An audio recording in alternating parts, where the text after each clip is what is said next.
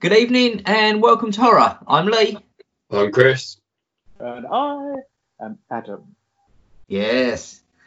Um, so we are all here again uh, for our new now weekly uh, podcast during this time of uh, everybody needing support. We thought the least we could do is try and support you all and uh, give you all a bit of company, uh, even if it's us bunch of fuckwits. Um, Yeah, it might not be the most comforting, but you know.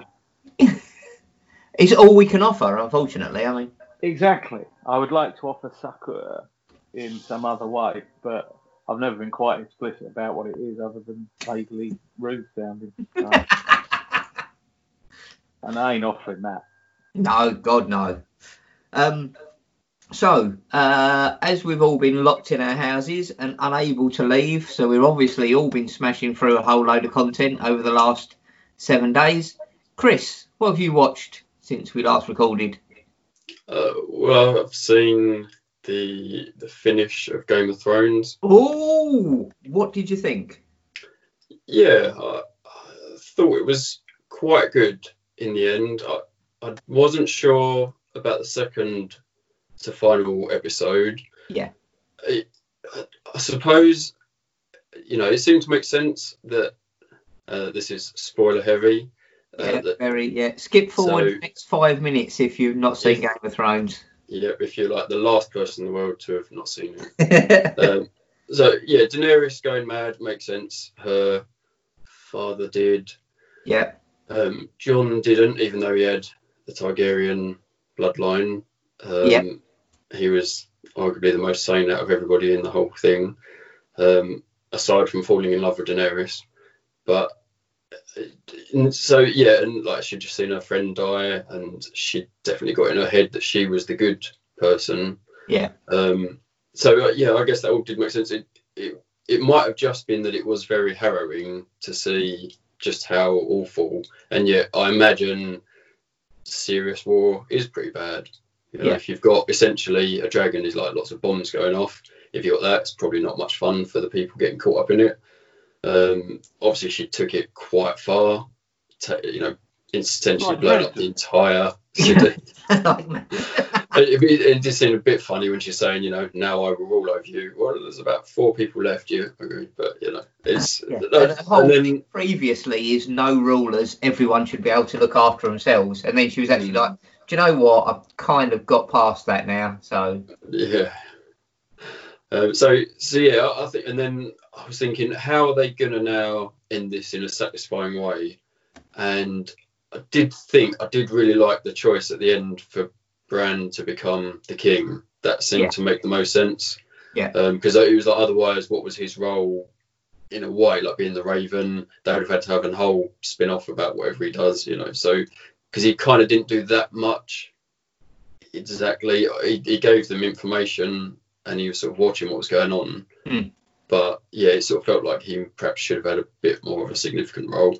Um, Well, he- And then I like sort of the- goes the a bit Doctor Manhattan, doesn't he? Where it's like uh, Doctor Manhattan from Watchmen, where it's like he knows everything is going, what's going to happen, and he just so watches he- it happen. so he just shuts down almost. Yeah. He Yeah. cannot affect anything, or Mm. feels that he doesn't affect anything. Yeah.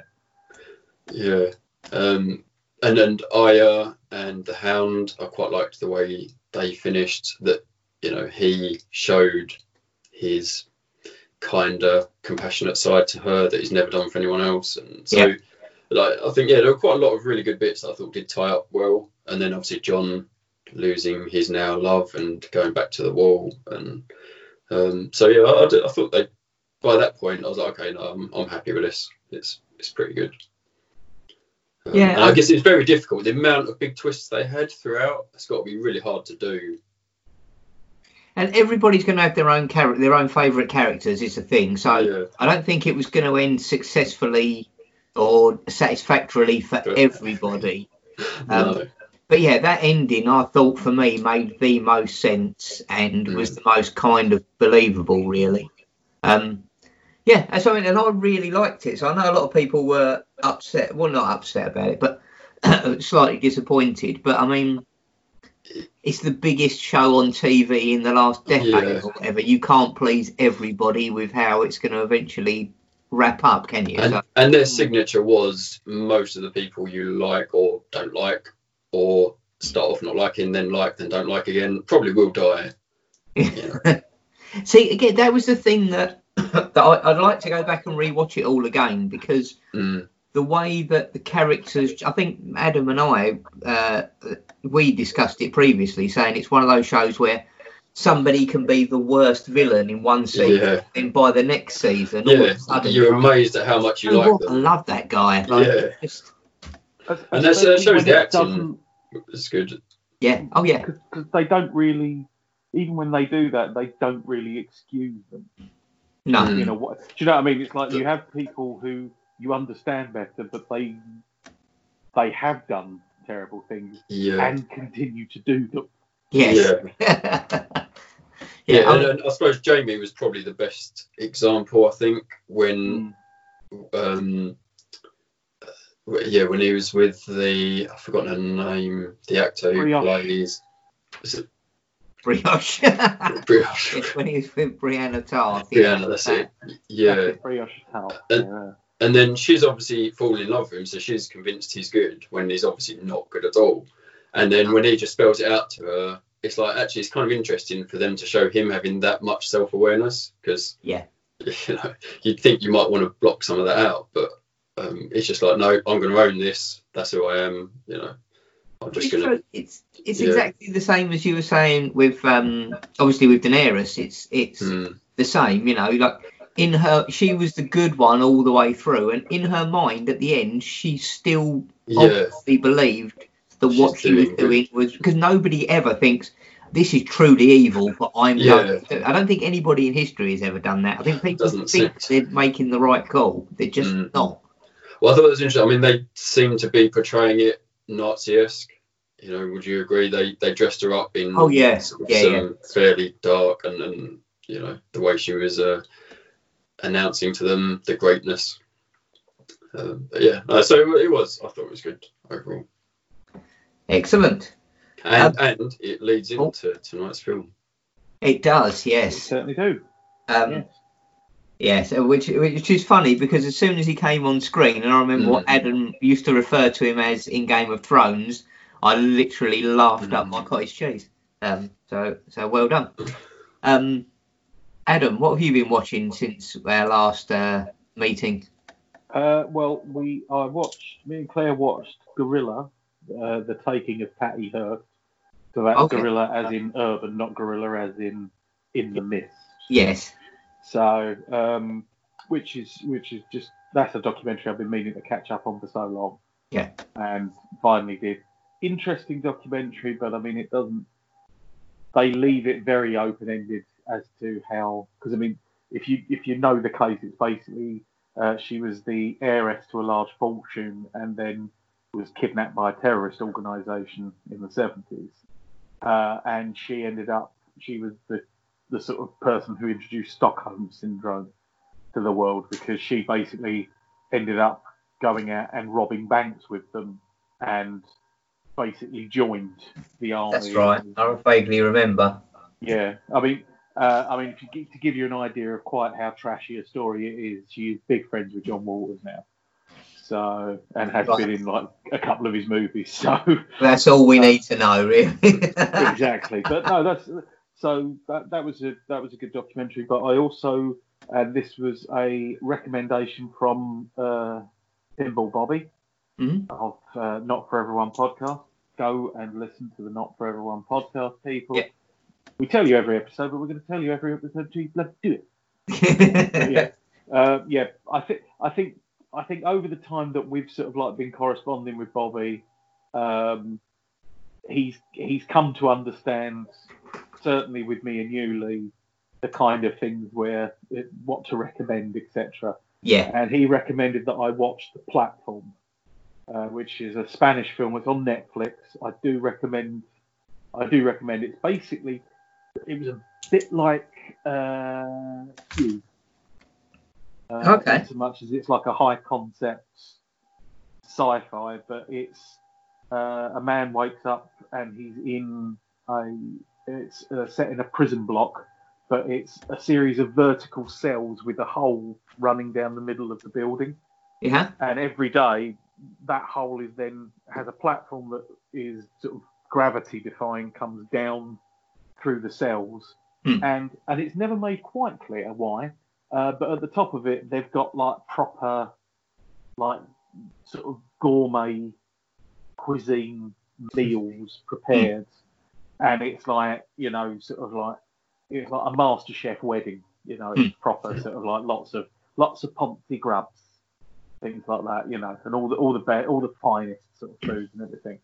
And the platform descends to each cell as it goes on, and basically there's enough on the. It's obviously a kind of a sort of social exercise because there's enough on the platform to feed everyone, but obviously everyone just takes and takes and takes. Mm. Yeah. So as it as it descends through, people are like reduced to scraps, Hmm. and then the further down it goes, people are starving to death because. Yeah. And it's uh, yes, this it's the story of that, and you as you as they go through it, the uh, the main protagonist is randomly uh, all the p- inmates are randomly reassigned to different cell blocks. Oh, okay. So he he starts off, I think it's in he- they're in the forties or something like that, and then um, and then they get dropped down to like sort of uh, I think it's like sort of two hundred or something like that. So they get really bumped down. Him and his first cellmate, uh, and his first cellmate decides that he's going to eat him. And Nice. sort of, yeah, and uh, yeah, brutal and harsh and quite sort of thought provoking. I think it's one that would, I certainly would say, I would say to both you watch it, particularly Chris. I think you'd Yeah. because I think it's one of those ones where it just sort of like really, you just spend your whole time going, oh, you know, like sort of working your mind over it because everyone, basically everyone who goes into the uh, block is they're allowed to take a possession. And he takes a book. He's gone volun. This the main protagonist has gone voluntarily in there because he can earn a diploma, and he's taken Don Quixote with him because he's never read it and he thinks it would be a good opportunity to do that having not been fully made aware of how the system works. Mm. Uh, and the first cellmate he's in with is a guy who basically spells it out to him. Uh, but he his uh, object that he chosen is a uh, particular knife that he saw on a shopping channel advert, and uh, so and the majority of people seem to have chosen sort of weapons and things like Weapons, that. So and as it goes on, you've got a, a woman who rides the platform now and then who is um, searching for her child. And at first, it's like, you know, well, we should help her because of everything. And then they're going, oh, yeah, but whichever, by the way, before she rides the platform, she always kills whoever she's been put in a cell with. And sort of so, and it's like there's a lot of grey areas, but it's also uh, at the moment quite prescient just on the basis that it's like, yes, there is enough to go around for everyone, but a Mm. select few bunch of greedy cunts have taken everything before it gets anywhere else. Yeah. So yeah, Very fitting Uh, for the moment. but yeah, it's um, but no, uh, so top marks, Bobby. I, Mm. uh, yeah, I really enjoyed. I, I enjoyed that, and uh, yeah, that probably says more about me than anything else. Yeah. Um, so yeah, so that, I think that's I think that's the only two that I've uh, of note that I've watched this week. Yeah. Excellent. Oh, I did get through the DVD. I haven't watched it yet, but I have got through the DVD of uh, Dreamland, the Pontypool uh, Oh, yes, yes. cruise, like weird follow up that I was saying about. Yeah. Um, so I'll let you guys know once I've once I've watched that. Excellent. Uh, so there we are. Sounds very good. Um, I have been super busy. Um, Lady Jennifer isn't joining us this evening, as uh, you would no doubt have noticed by now, um, uh, because she has seen our main uh, movie this evening uh, and said although she remembers quite enjoying it, she didn't really care to go back and watch it again, which is fine. Um, which is a shame because her and I have got through a load of films, so I'm going to have to discuss them all now without her. The first movie I definitely watched without her. Uh, last weekend I watched VelociPastor. oh yeah, any good? Um, yeah, yeah. Um, a What could go wrong? Uh, a What could go wrong? exactly. It's so a, the story is a pastor's parents are murdered, um, and he decides uh, to go on a, a like a quest, basically to get a change of scenery and get away from everything. So he goes to China, and ends up accidentally getting kind of cursed, um, so that he can turn into a dinosaur. Um, he then comes back to the US, tries to return to being a priest, uh, but he decides instead that he much prefers uh, taking on villains and crime bosses and ninjas with his new superpower of being able to turn into a dinosaur. Um, yeah, it's as mental as it sounds, and it's brilliant. I really enjoyed it. It's nice and sh- it's like an hour and twenty or something. Um, but yeah, like it's quite funny and it moves along at a fair pace. Um, yeah, and it, it's re- I mean, considering how low budget and everything it is, it's uh, like a couple of the other films actually I'm going to discuss this evening. Um, it's, obviously shot for a very low budget, but they've managed to still make it look incredible because anyone can get hold of a decent camera now without too much trouble, and as long as you've got a bit of an idea about lighting, um, yeah, anybody can make something passable. So uh, that's what they did, and that's a definite recommend for me. So uh, check out VelociPastor. Um, we then followed that up with Scream. Went back and watched the original Scream again for the Mm. first time in ages. Oh, How did that hold up? Uh, yep, that is still a five star movie. Mm. It's it's it's funny the the the opening credits come up and it looks really dated and shit, and I was like, oh, maybe this isn't going to hold up as well as I hoped it would. Um, as soon as that is that title screen is off, yeah, you just fall straight back into it, and it's a it's an incredible movie, absolutely brilliant. It's uh, yeah, they squeeze so much into such a short run time to keep it all uh, moving along. Yeah, it, it's it's excellent. It's still as funny and as gory, and it still makes you jump despite the fact you know everything that's going to happen in it. Yeah. Um, yeah, so that was good. Um, the next night we followed that up with Final Girls, which is a low budget movie, uh, well lower budget. um, Adam, it's the girl from American Horror Story. She played the daughter in the first season, I believe. Um, Oh, I know who you mean. Yeah. Yeah, and and she plays like one of the main witches in Coven. yeah. Yeah, she does. Um, So she has lost her mother to an accident, and her mother wanting to be an actress. She was in a slasher film um, and had trouble getting work because of it. And on the anniversary of her accident, uh, a local uh, cinema shows the film. She goes along to it, and ultimately, her and a group of her friends accidentally get sucked into the film and have to try and survive to the end of it. Um, so it's a bit like Last Action Hero meets Mhm. Final Oh, right, Destination. Um, yeah, really good, really good fun. Jennifer, I wasn't sure if Jennifer would like it because, as I say, it's lower budget and stuff. Um, you know, she really enjoyed it. It's really funny. It's it's one of those. It's primarily a comedy, so you don't take the plot too seriously or try and you know second guess and work it all out. You just sit and go with it and laugh your ass off. Um, yeah, and it's excellent. which is a good, a good use of anyone's time. Yeah, absolutely.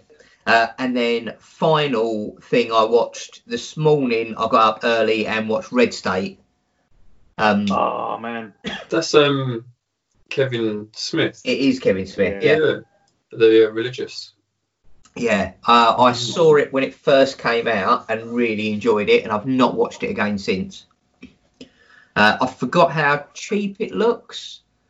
Mm. Like it's Yeah, funny it's- because it that's obviously got a bigger budget, but that looks like an indie film. Like it's all kind of shaky cam, and it's not really, despite the fact it's famous people and stuff in it. It starts off pretty, not poorly shot, but it looks like it's been done on a much smaller budget, and I think perhaps it had. Um, Oh, I think I think it was because I think at that point it was like I mean, even then, the highest budget film he'd done was probably Jay and Silent Bob Strike Back. Mm. Yeah. So you know, so it was still it still wasn't going to be a lot of money. But I know what you mean. There's a weird sort of there's a weird sort of feeling to it where it does feel like it's a, in no way bad, Hmm. but like uh, it feels like it's a good low budget movie, and then for no good reason, there's famous people in it, and it and it sort of creates a distance where you're like, yeah, but how did they afford John Goodman? Yeah, how did they exactly. afford- yeah. It is, and, and John Goodman is the one as well that you just like, Mm. how did that? But um, but yeah, a, again, just as good a like. I talk about a film to stir your emotions, like Yeah. just the the dislike that you had, which obviously was his his target for it all. The dislike you have for that religious group is just Mm. so immense. Um, yeah, so when it all kind of kicks off, it does create this very strange sort of disconnect where you're like, I know there's women and children and stuff in there, Mm. but I really want them to storm that compound and just kill everybody and not Yeah. leave any evidence behind. And it's and I, I think it's it's it does a great job, yeah, of showing you how how easily. Again, John Goodman is clearly a good guy. He's put in this situation. He's got to do what is best, which is to uh, to neutralise the situation. But ultimately, you know, if the media catch up on it, excuse me, he's going to be demonised depending on how it all plays out. Um, so the fact Well, they, it depends by who. Uh, it, one section of the media, he'll be a hero, and one section of the media, he will be, like you say, Satan. Mm. Um, and but also, it's that thing where, you know, in any of those circumstances, that lack of knowledge of what is going on inside yeah, utterly fucks the whole situation where there's too many variables. There- It's like there's no way out of it as a no, there's no good way out of it. Yeah. essentially, No. So no, definitely. Um, yeah, so I'd forgotten just what a well written and amazingly acted film that is. So uh, Mm. anyone who's never seen Red State, if you're like me, not really a fan of Kevin Smith, um, then yeah, I, I I very nearly didn't watch that just because I don't like the majority. it's of his very other different to pretty much all his other.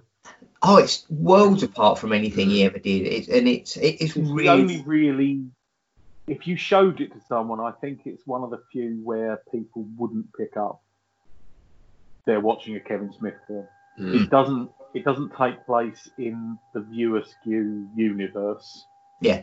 The, the sort of all of his, well, the Jay and Silent Bob films do, like Yeah. Clerks and Mallrats and so on. Um, and it doesn't even have something like Tusk, which is just sort of twisted but still comedic yeah and still has an intent there where it's like, yeah, we're going to do gross out bits, we're going to do horrible bits, but this is not necessarily.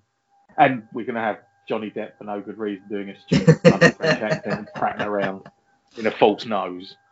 So, but Red State genuinely is sort of that is a serious odd blip in his canon, definitely. yeah I would say if you've not seen it, Lee, if you've watched Red State and enjoyed it, yeah try The Sacrament. okay. It's I'm. I, I remember that coming out a little while ago. Yeah, it's it's one of the few. it Adam Green or somebody? No, I think I'm fairly certain it might be. It might be. You might need to look this up, but it might be the same director as House of the Devil. I think you could be right. Yeah, and if uh, but seriously, that follows a very similar. It treads a very similar path to Red State, and it's essentially, uh, it's basically the Jonestown Massacre, Yeah. but it's the Hmm. Jonestown Massacre. No, you're right. It's Ti West. That's it. Yeah, yeah, Um, and it's yeah, it's basically the Jonestown massacre if it occurred now. So, because I thought, how are you going to do this? Because it is kind of a found footage movie, but it's a found footage movie because it's vi- like vice journalists going in. Oh, okay. You know, like sort of like basically just a like a team of three sort of posh guys with a camera going in to check it out. Um, but that is that in a very similar way to Red State. It plays out in a very s- sort of similar sort of way. Definitely worth worth a watch. And I've put that on my list of definite stuff to Yeah. check out because yeah, I'd the- forgotten how good how good Red State was. So Yeah, and the guy who plays, I think he's just called Father in it, but he is essentially Jim Jones. Hmm. It's, and this is going to be a weird reference, but he is the guy who runs a gas station in No Country for Old Men. yes, You know, at one point Yeah. where he's doing the coin flip with Yeah, uh, that's Javier right, yeah. Bardem, and yeah, and he played, and he is fucking incredible. oh really? Like to the point where it's like the last thing I saw you in, you were like a hapless victim. Yeah. You know, you were essentially like just a guy, an ordinary guy, who runs a- and now you are just this hypnotic cult leader. And yeah, so yeah, if you've watched Red State recently, the, the Sacrament is a real companion piece to that. Right, that is definitely rocketed up my list of things to watch. Yeah. Excellent. Much like Red State is obviously quite intense, but yeah, it's Yeah. fucking well worth it. It is. It, it, it, I'd forgotten just how kind of tense it is, really. Um, it, because it's. I'd, I'd forgotten how long a movie it is. You know, it's an hour and forty-four minutes or whatever it is. Um, Mm. But yeah, all I really remembered was the very beginning of them getting drawn to that trailer, Yeah. and then the very end. Um, uh, yeah, of like the, the standoff and, and what subsequently happens after that. And yeah, I'd forgotten all the stuff in between. Um, Yeah. yeah, and it's just it's incredible, as you say, really suspenseful. It's, it's it is definitely a serious movie, but the elements of comedy that they drop in are fantastic as well. yeah, because you've you've got the guy from um, Usual Suspects in there as well, who's like the uh, advisor for John Goodman, and he That's right. Yeah, yeah, yeah. He's in the whole nine yards as well. I think. yeah, and and obviously Michael Parks is just fucking just perfect in it. Yeah, yeah, That's yeah. it. Actually, the thing that is basically, I mean, Red State is basically the Westboro Baptist Church Mm. And Gone a bit. Waco.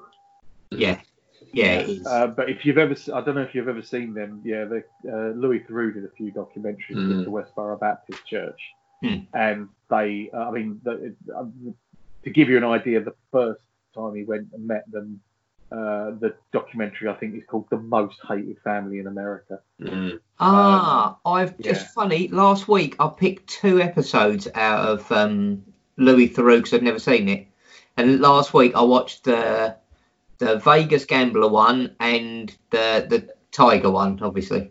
Oh, Um, the Joe Exotic one. yeah. Yeah, yeah, because Uh, like I say, that's where so Claire was Claire was down with Joe Exotic long before the rest of the world was Carole Baskin go fuck herself.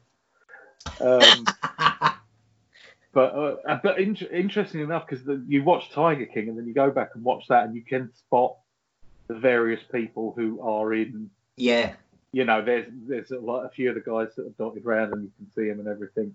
But that Vegas gambling one, there's that one guy in that who is so fucking intense.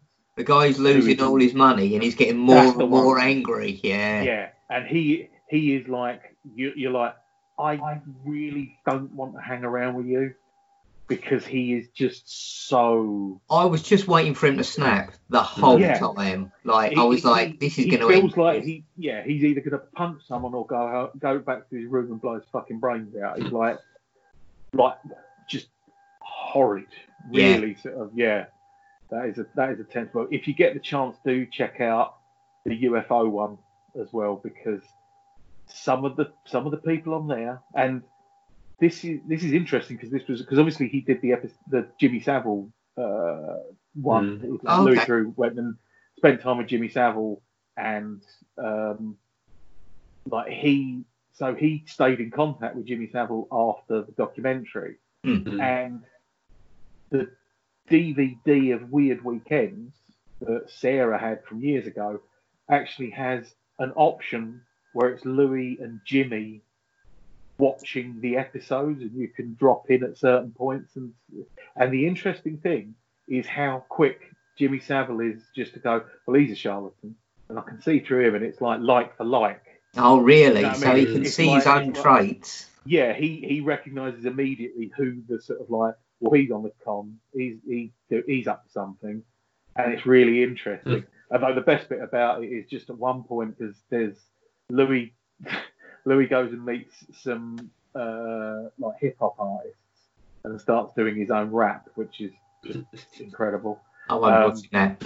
Oh no, no, do watch it because it's just worth it just to see just the fucking disconnect of Louis Theroux throwing down a rap track to the point of That might make it me might- explode. Yeah, I was yeah. just about to say. I think that might The be cringe level. to watch. My yeah, face. no, that's very true. That's very true.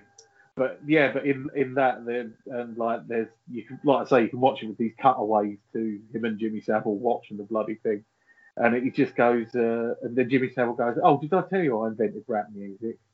And he goes off and gets this cassette and plays it to him. He's going, there you go, look that's rap music, and he plays him this thing, and he and he switches it off and he goes, and do you know what I bought with the proceeds of that? And Louis Theroux just went, bag of crisps. and uh, yeah, but um, no, there's there's a lot of good Louis Theroux ones. The wrestling one is particularly great as well. Um, that's definitely. But UFOs, seriously, because there are there's people in that who are it, he meets both ends of the spectrum. Mm.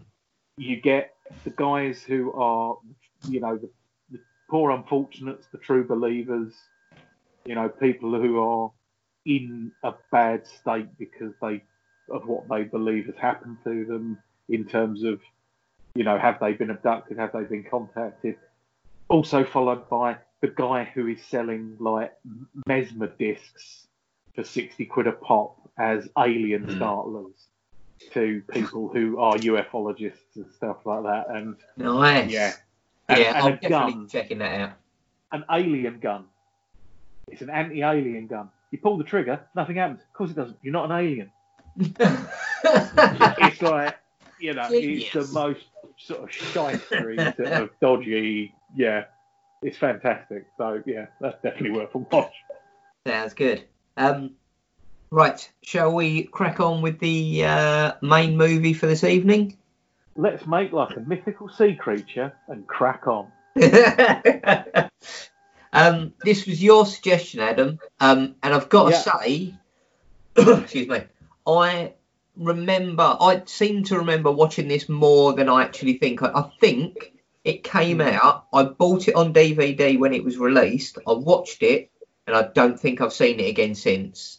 So when it Ah. started, I was like, "Oh, I don't know how this is going to hold up because I've not seen it in 18 years." But uh, I won't go into spoiler territory. Chris, what did you make of Uh, hang- hang on. Oh, hang on, hang on. Rem- remember, we had a bit of advice from uh, Bobby as well. Oh, Do we think do, we've got to judge whether we think Chris liked this or not?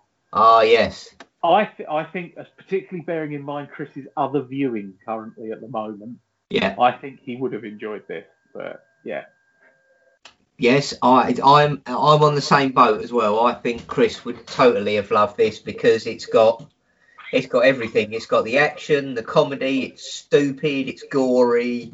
It's well thought out. Uh, yeah, I think it's got everything that Chris would like. So, Chris, what did you make of Dog Soldiers? I'd just like to say, I hope I give you the shits. it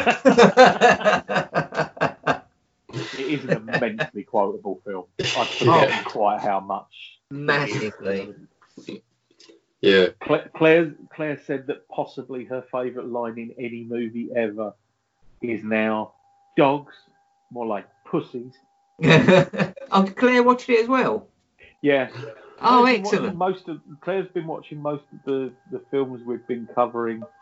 Uh, she, she's playing The Sims as she does, but you know, she's. but this one, I think this drew her in a lot more mm, in a weird way. You know, it was like some. Sometimes it'll be, you know, I can tell that sort of Claire's thinking, right, well, what's happened here then? You know, if it's like Mm. something, something with more of a build or more suspense or something. I think because that was that was definitely what Claire really liked about Near Dark was how quickly you just get to the point of Near Yeah, yeah. Dark. And sim- Sorry. similarly with this, yeah. I think that, yeah. so, yes, Chris. So yeah, yeah, you're you're both right. I, I found um, it got better and better. So as the story unfolded, I, you know, I really started to think, yeah, this is getting good. Um, I did. I, it was a nice scene setting up the um, and you have to remind me of his name, Ryan, the special forces guy from Yeah. Game of Thrones. Um, I've forgotten the actor's name. Liam Uh, Cunningham. Yeah.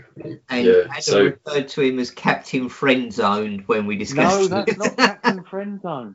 Is it not? No, Captain Friendzone is the one who Oh, was moving yes, after you're right. Daenerys. Sorry, yeah. He's Ser Davos. He's Ser Davos Seaworth. yes, So you're that's it. He's got he's Yeah. got wooden fingers, and he hung around with. He dropped the Geordie accent. Um, he's actually Irish as well, Liam. I mean, with a name like Liam Cunningham, it's a fairly Irish name as it stands. But yeah, so he's so Chris has seen him not doing his real voice. Uh, Mm. twice. Yeah. but yeah, so so the scene of him shooting the dog in the head and the uh, uh, what's his name? Cooper. Cooper, yes, thank you. Yeah, and and you know the fact that he's very unhappy about that. Um, I, I, I like that sort of thing at the start, you know, or fairly early on, because it yeah it sets it up for okay, you know what you think of both these guys. You could say Mm. it's a bit straightforward, but yeah, it's uh, it worked well, I thought, and so yeah, as it progressed, um, and then you don't. Uh, what do you learn later on? You, you you don't know exactly their involvement, do you? And you start to see the the squad, and they think they're on a training mission, Hmm. and Hmm. and as it goes on, you start to sort of see some clues throughout, or or the sort of ideas. Oh, and there's something a bit funny going on here. That's um, like who's involved, and obviously it turns out he's involved. Yeah. Um, yeah. So like that that was really good as that that sort of came about. Um, yeah, and then the woman as well, who you start to like when she helps, and then the uh, so the sergeant, um, he he's the actor from Event Horizon, isn't he? It is Sean Is it the- Pertwee. Sean Pertwee, who Sure, but yeah. the sainted Sean Pertwee. And what, what's he in Event Horizon? Is is he the He's the he's the pilot in Avengers. pilot? right? Yeah. Okay, yeah. So so he's great. Um, and Yeah. but his guts fell out, and they're trying to shove them back in.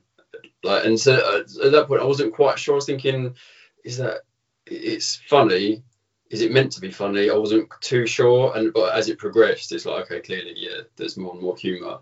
Yeah. Yeah.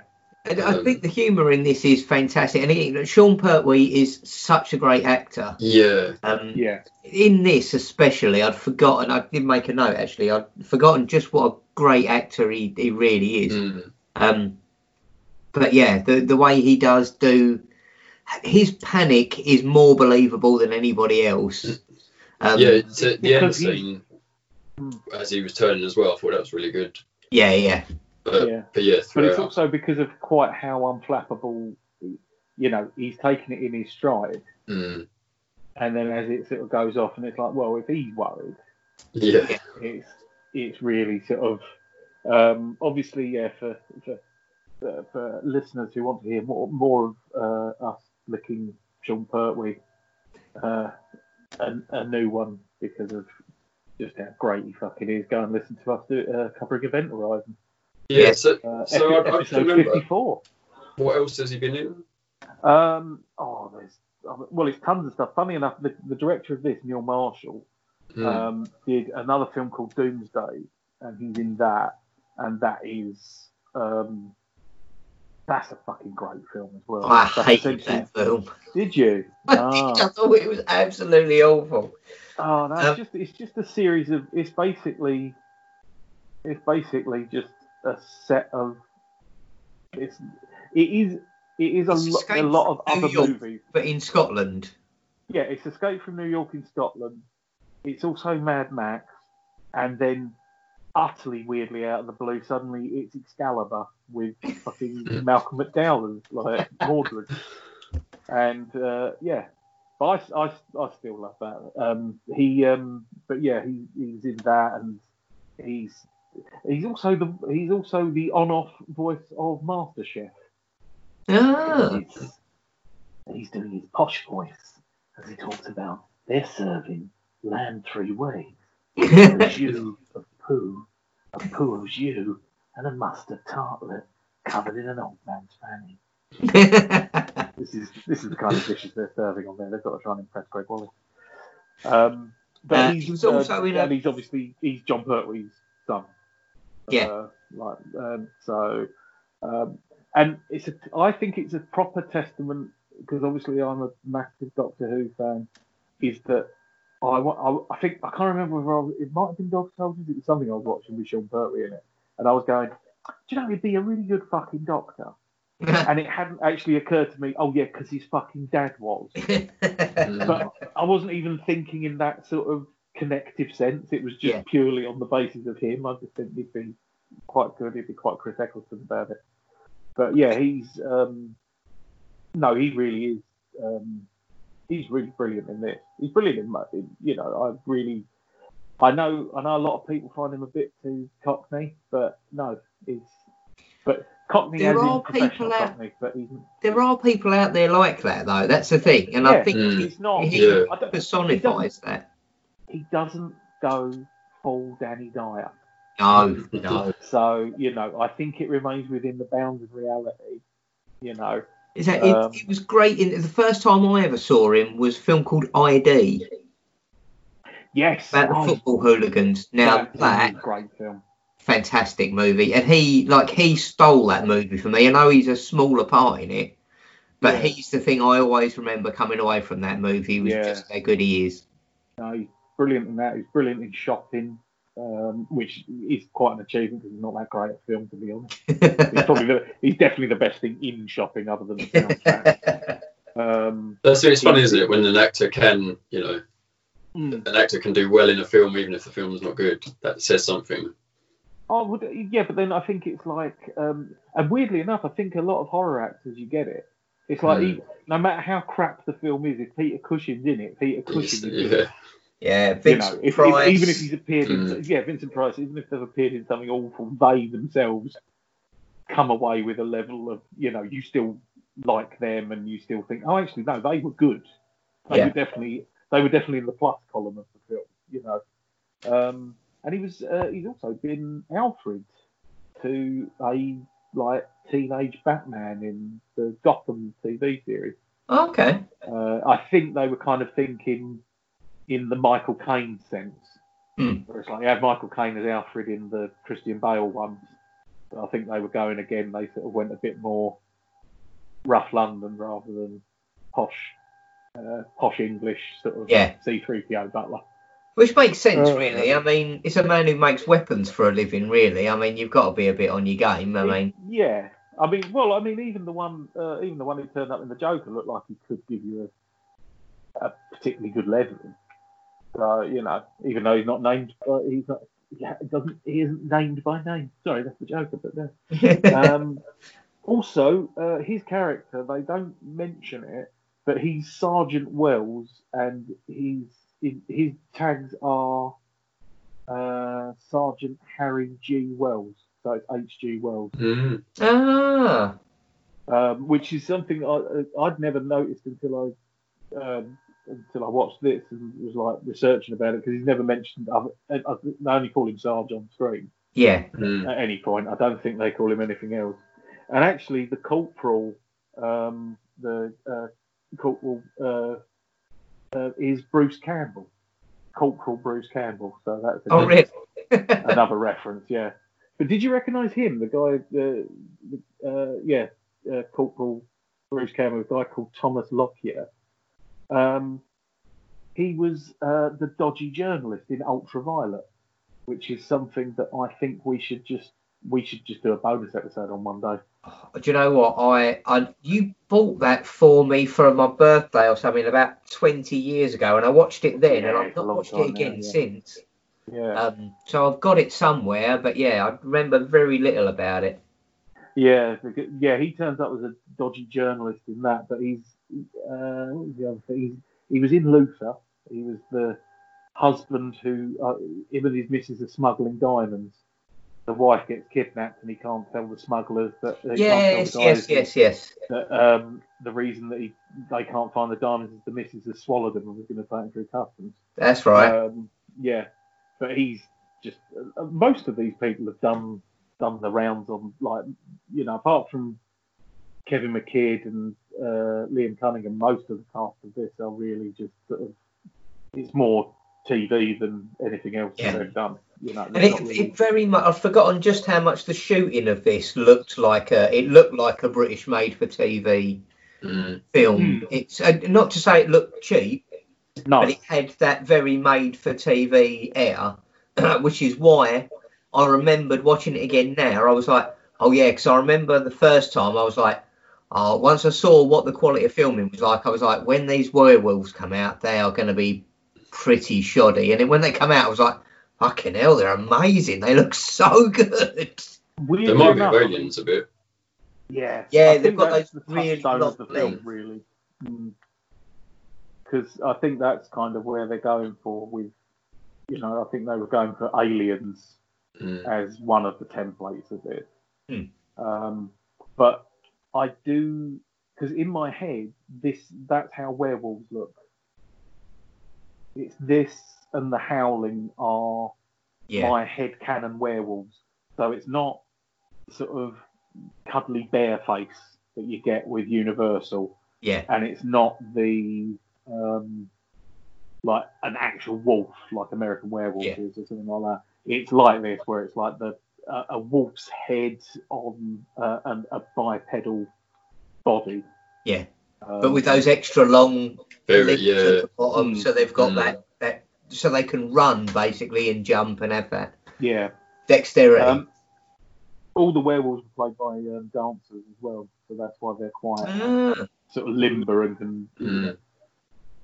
Although Cla- Claire's one of Claire's favourite bits was the um, uh, the bit with the the spindly hand coming through the letterbox, yeah, and then and then just getting a good fucking hammering. I think, Yeah. 'cause I- it's just I'll- the I'll fact be- he doesn't miss a beat, hitting in Yeah. the nails, hitting on the hand, just keeps Yeah. going. And it was at that point that Claire said, "Is this film meant to be funny?" And I was like, Mhm. "Oh no, it's yeah, it's, it Yeah. knows what it's about." And she was like, "Oh, right," because I think at that point it was like, "That's possibly laughable." And I was Yeah. like, I- bless her. I know that there have been times when she's, I think she approaches the subject now. Is this? Am I allowed to laugh? yeah, Are you going to get pissed Yeah. off if you really like this film? And yeah. you know, I'm pointing out the flaws by pissing myself laughing, but I was like, no, no, this is, this is a funny film. So, it's, it's funny. quite like hearing British people swear anyway, I think. so it's funny you say that. That is a, a thing I I've found quite a lot with audiences. Um, like you'll go into something and yeah, there's that kind of atmosphere, and it's like, is that really bad or is it meant to be? Yeah. And it takes a little while just to foot it out. Um, yeah, and this is a perfect example because it starts off so horrifically. Mm. Obviously, before even the opening credits, you have that couple getting murdered. Mm. Um, and then all of the military stuff, it's all very serious. Yeah. And then the comedy kind of, as you say, starts to creep in pretty much from when Sarge gets his guts ripped out and they're Yeah. trying to force them back in. And he's getting hold of Cooper by the collar and shouting, They're not going, they won't fit yeah. Yeah. It's kind of like, and, and from there, the comedy just kind of seeps further and further. I like Um, the uh, the fist fight. Not that the werewolf fought back much at that point, but the guy just punching. like, When he's Yeah. run out of everything, he's like, Right, well, yeah. I'm, going now. I'm going to fight. But I, I love that as well, where he's just sitting there and he keeps, because that was one of the other touchdowns of things they talk about, and, and obviously they mention it in it in Zulu. Yeah. And they're talking about the Battle of Rorke's Drift, and it's just when the Mm. other one turns and just goes, You're bloody loving this. Yeah. aren't you?" I think that's the thing. I think if you're a soldier and that's what you've always wanted, like a scenario like that, where you're like, all right, we went out on this training mission. It was going to be a boring night of sleep Yeah. in the forest, and now I've got a real gun and I'm allowed to kill Mm. anything that moves. Like that is Yeah. your wet dream, really, isn't it? If Yeah. you're like, if you're And- that inclined. and you're allowed to insult a superior officer because he's a fucking shady Mm. bastard. yeah. 'Cause I Uh, think. Go go. No, no, after you. After you, sir. Oh, thank you. Um, I was going to say there are a few things about this that did bug me slightly um, that I did pick up on this time, only because I was making notes. One of them, when they first arrive at the cottage and they're all clearly shooting the werewolves and they're not dying, Megan turns to them at one point and says, I know how to kill them. And uh, ultimately, Cooper tells her to shut up and help her help him carry Sarge upstairs. They never revisit that. So she says, I know how No. you can kill them. They never re ask her, and she never again says, um, sorry guys, uh, you, you're wasting all your ammo. I did tell you I know what to do to kill it. Nobody ever asks her as well why she's firing that camera off to, to scare them, like the flash seems to be Mm. freaking them out. And nobody at any point says, um, what's what's that about? What, why are we not trying that? It's Yeah. yes, there's a few things in it that are, It does get in. A, it does get itself in a bit of muddle, and I think also, I, it, it does explain um, Megan's sort of betrayal. yeah, if it is that. But I think because it's interesting that you've got the character who's like essentially the wise figure, yeah, like the professor type or whatever like that. So Megan comes in and she's explaining everything and she's had experience of the. She knows the walls, she knows the area, and so on and so forth. Mm. And you're like, why? Why are, would you be helping them if you're also one of them? yeah, but as it becomes apparent, it's the thing where she says that um, you know she she came to study the werewolves and ended up getting turned, yeah, but she's actually thinking that they're part of Ryan's unit and would get her out of there. Yeah, So she's kind of stuck in this situation where I suppose, much like with Near Dark, it's well, I suppose there's strength in numbers. Would you would you go off away from these people? Are you going to survive outside of like the pack? yeah, Mm. So so that side of it does make sense, but it does also sort of beg the question. Well, you know, so presumably Captain Ryan isn't aware that she is a werewolf, because otherwise Yeah. they'd have just captured her. Because he's sort of like, there's only meant to be one. yeah, Mm.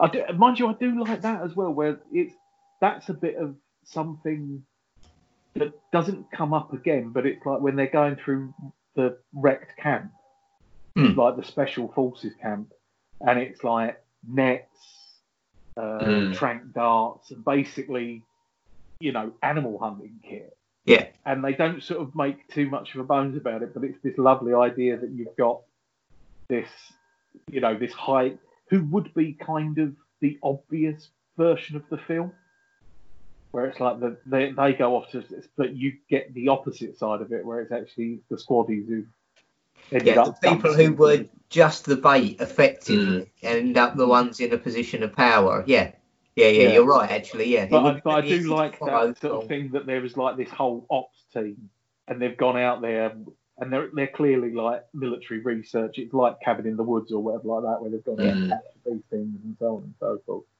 And um, yeah, I think that's a. I I do like I like that. I mean, there's and the um, oh, I've lost my bloody train there. That's gone. Never mind. couldn't have been- Um, the only other thing I did have here was if, if presumably they're turning involuntarily, all of them. Mhm. I kind of assumed, but she doesn't, and she doesn't turn until after she's told them. So I wasn't quite sure how that worked out, or if I'd missed something maybe, or Well, well, the thing is, they don't. I don't think they because there is the whole conversation of it might be just like needing a. Uh, it might just be like needing a piss. You know, you got to go. You got to go. Yeah, but it could be like having a shit. yeah, You know, needing to have a shit where you, you know you're not just going to drop your trousers and pinch one off. Are you? you yeah, You can hold it in. So hold maybe off for a she's bit. holding. Is she holding back? You know, the family. That's what they do. Yeah. They, I mean, that, that's another thing that doesn't come up in it as well. And I love the little three little pigs reference as well, where it's Yeah. like, Mhm. well, they're mad, and it's like, well, we've uh, we've We're slept in their beds, ate all their porridge. Um, but they, like they've had, they've got stock, like the the dinner table all set. Hmm. They've obviously gone out to werewolf it off in preparation to come back and just have dinner. Yeah, yeah. Um, and but the thing is, is that no one actually gets to the thing where um, they're probably eating human. Yeah, I wonder. I Because they've noticed got that like this time when he, down. yeah, when he said, Yeah. "What are you eating?" I don't know. It's probably pork. Yeah, and I was Yeah. like, "Yeah, that's gonna come back," but it doesn't. It just kind of gets left. But yeah, as you say, when it gets to the end and they have got the corpses in the basement, Hang you're like, yeah. "Yeah, shit, that probably is somebody they've just been." Yeah, fascinating fact that some of the bodies in the uh, in the basement are leftover corpses from Event Horizon. Mm. Oh, nice. So yeah, they were obviously just doing the rounds. Um, I love the and one thing I, I love because of how they've obviously had to do it, of how they've had to film it, is I love the werewolf vision, yes. especially especially in the bit where Ryan is using the night vision goggles. Yeah. So he's got like a night vision scope, so it's that classic sort of Iraq green, Yeah. uh, Yeah. sort of fuzzy look. And then the werewolves are looking, and it's basically broad daylight in black and white. Mhm. Yeah. Yeah. Exactly. Yeah. And they've obviously they've obviously filmed that twice, where it's between you know they've shot at night and then they've shot during the day for the werewolf POV. But it's so well done Yeah. that it's it's very seamless, and it must have taken you know it must take a lot of effort to make sure that it's shot to shot essentially, and to make it marry up like that. And mm-hmm. but yeah, I think but it's and again it just immediately is like yeah that's the disadvantage you're at. You've got all this technology and everything. You've got guns that don't work obviously, but you've got all this technology, but they're better. You know, just they are biologically better Yeah. Yeah. you know they, they this is this is what they do and yeah no amount of training or whatever like that is going to help in any sort of situation Yeah. Um, yeah, so I think uh, this film definitely for me is undoubtedly a recommend. Chris, would you uh, recommend people Yeah, check yeah. this out? Absolutely. Yeah, I'm super pleased you suggested this, Adam, because as I say, I think it's one of those films I always think I remember a lot better than I do, so I probably Hmm. wouldn't have gone back to it anytime soon. Um, and it was such a treat to watch this afternoon, it really was. It's always that's the other thing about it as well is i said to claire this is the essence of this is the essence of um like horror movies just as pure enjoyment Yeah, Mhm. No, it's funny, got a bit of gore, got a bit of tension, but in essence, it's this is a gathering and a and uh, a lot of drink. yeah, Goes very well with this film. I ha- I am going to have to say this though because I got I opened the DVD up and uh, I Mm. got my Ooh. ticket from when I saw it at the cinema in there. wow, nice. So I saw this on the 13th of, Ma- of uh, March 2002. Nice. at the Ster Century, Romford. Uh, but more to the point, right, here, here's one for you. So it's 2002. Guess how much the ticket was? The Ster Century, 2002. Uh, three pound eighty. £5.50. Oh, see, it was a rip off even then. I don't know. I still think that that's compared to the. Does £5.50 buy you much? I mean, actually, no, in fairness, there's the. Uh, there's the. Uh, oh, I can't think what's bloody called. What is the cinema at the Liberty now? What's it? What is it called? Oh, uh, You. Premiere. Oh. Premiere, Oh, that's it, yeah. right. like the premiere, you probably is still around round about that price. Yeah, about the same price now. Yeah. Yeah, but if you go anywhere else, that's not that ain't getting you a hot dog. Well, it's, it's funny because obviously the the brewery just down the road um, is a Vue Cinema, and that used Yeah. to be yeah like 12 quid a Mm. seat 12 13 quid and since premiere has opened and set does everything for a fiver Yeah. Vue yeah have dropped their prices now to like six quid but i don't think uh, it's obviously not going to be across all Vues so they've just No. done it for that one specific one because they've got such close competition Mm. Well, there's a Cineworld in Harlow, and me and Claire have worked out that, and this is absolute truth because because fortunately of how cheap Vue like that one Romford Vue cinema is. Yeah. It's actually cheaper, and that, this includes petrol. It's cheaper for us to drive to Romford from Harlow and watch stuff at the Vue than it is to drive like five minutes up the road and go to the uh, the one god here because it is just mentally overpriced. yeah It's like I think what was it we were going to go and we were going to I think it was like Rogue One or something like that we were going to go and see and it was like nearly thirty quid oh the two of us. That's not including anything else. That was just the actual ticket. yeah Like, like I say approaching you 30 chuck your, you chuck your popcorn and your drinks and everything else on top like you're looking at 50 quid for two of you to go to the cinema for nights mental Exactly.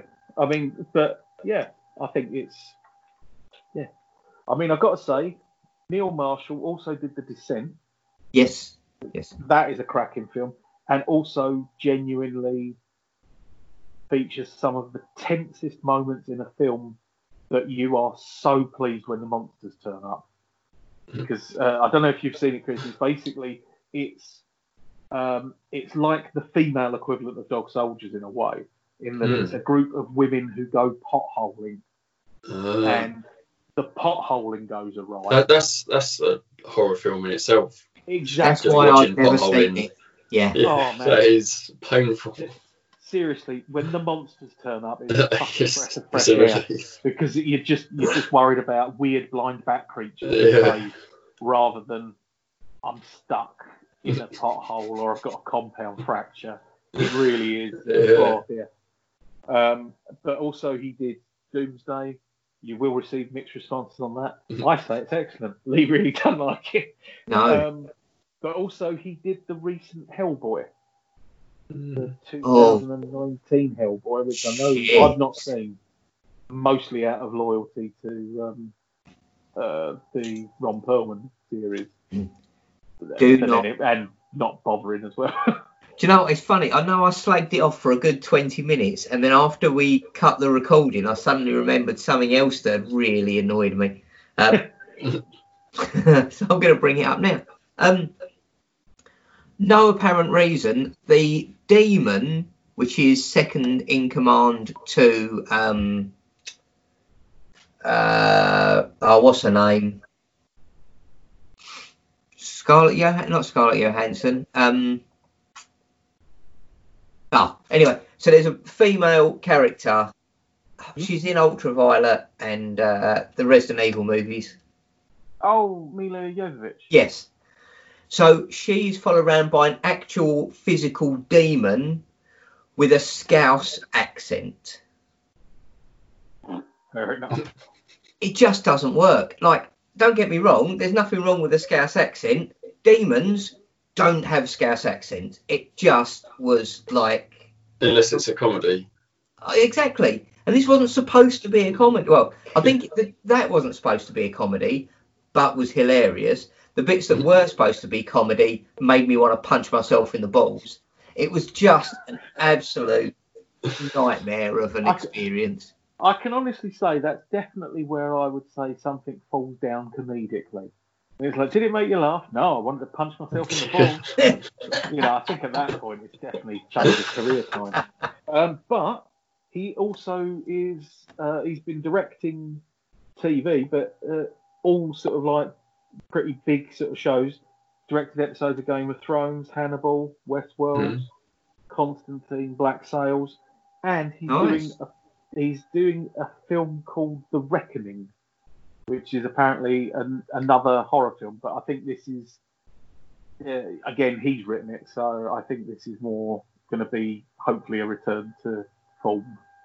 I think Uh, that's the thing. He, he appears if he write and directs, he is on the ball and is excellent. But the problem is with everything, doesn't matter how good a director you are, if you're handed a piece of shit to direct, you've been handed a piece of shit. Like you just can't fix it. Whereas at least with stuff like Dog Soldiers, obviously he's got a lot more control and it, it's it's giving him a chance to shine. So I'd love to see him come back to horror.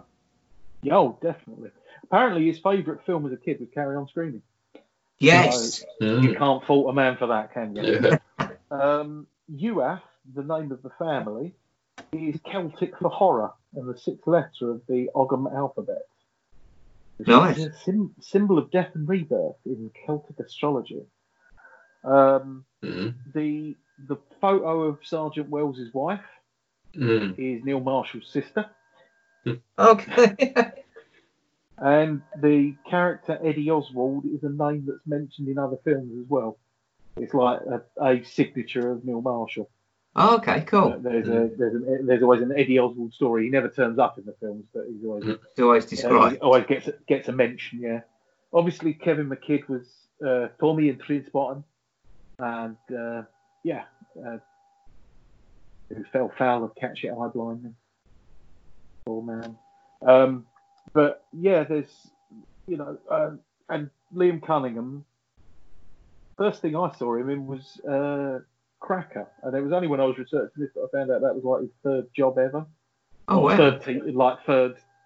I'm, I'm assuming he'd done sort of stage acting, but I think it was like his third or fourth actual gig Yeah. um, playing a, a villain in that with a very young John Simm. And Oh, uh, cool. they were they were really good. They it was a a good uh, a very good episode. So I've been a fan of his for years. And he was in he was in uh, a Doctor Who story called Cold War. Interestingly enough, the guy who plays Spoon was also in a Doctor Who story called uh, Time of the Angels, Flesh and Stone. Mhm. And in that, he is an army member, and the guy who runs his unit in that is played by Captain Friendzone. Oh right. So- Nice. So, he clearly plays subordinate figures to members of the Game of Thrones cast on a regular basis.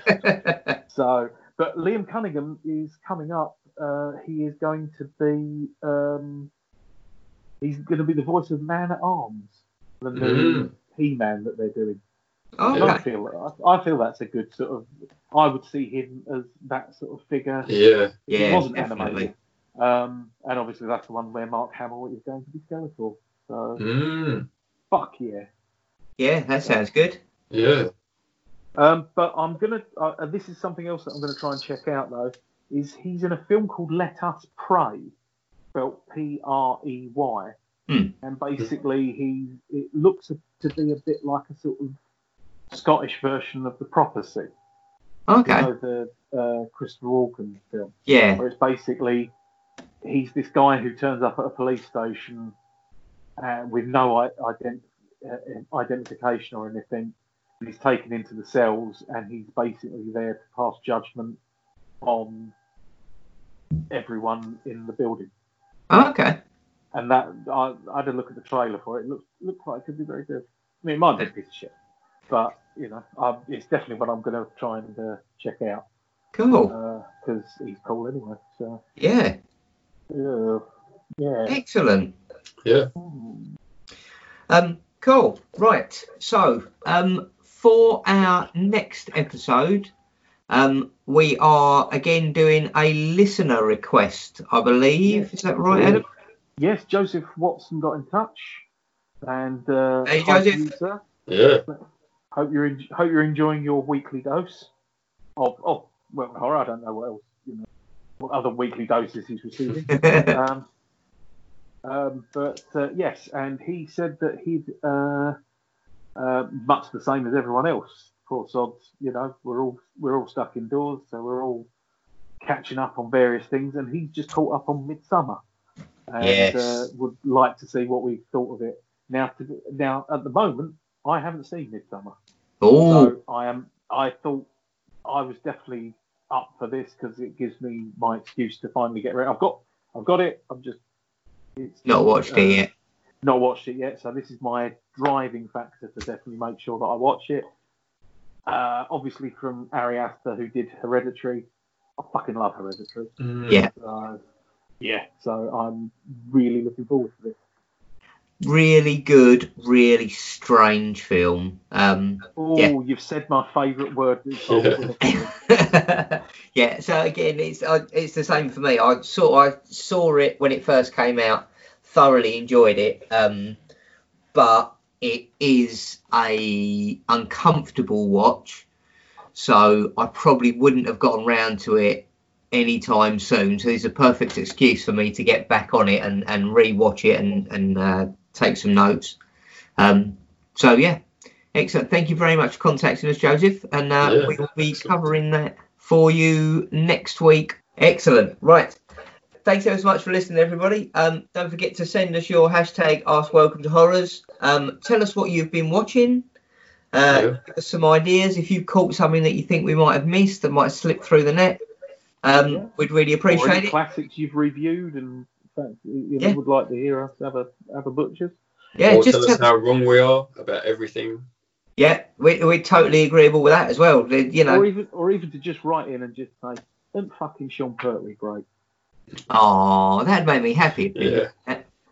Love Sean Pertwee. right, thanks ever so much for listening. We'll see you next week for Midsommar. Good night. They say Yeah. No. Yeah, Bye. stay safe in your house and stuff.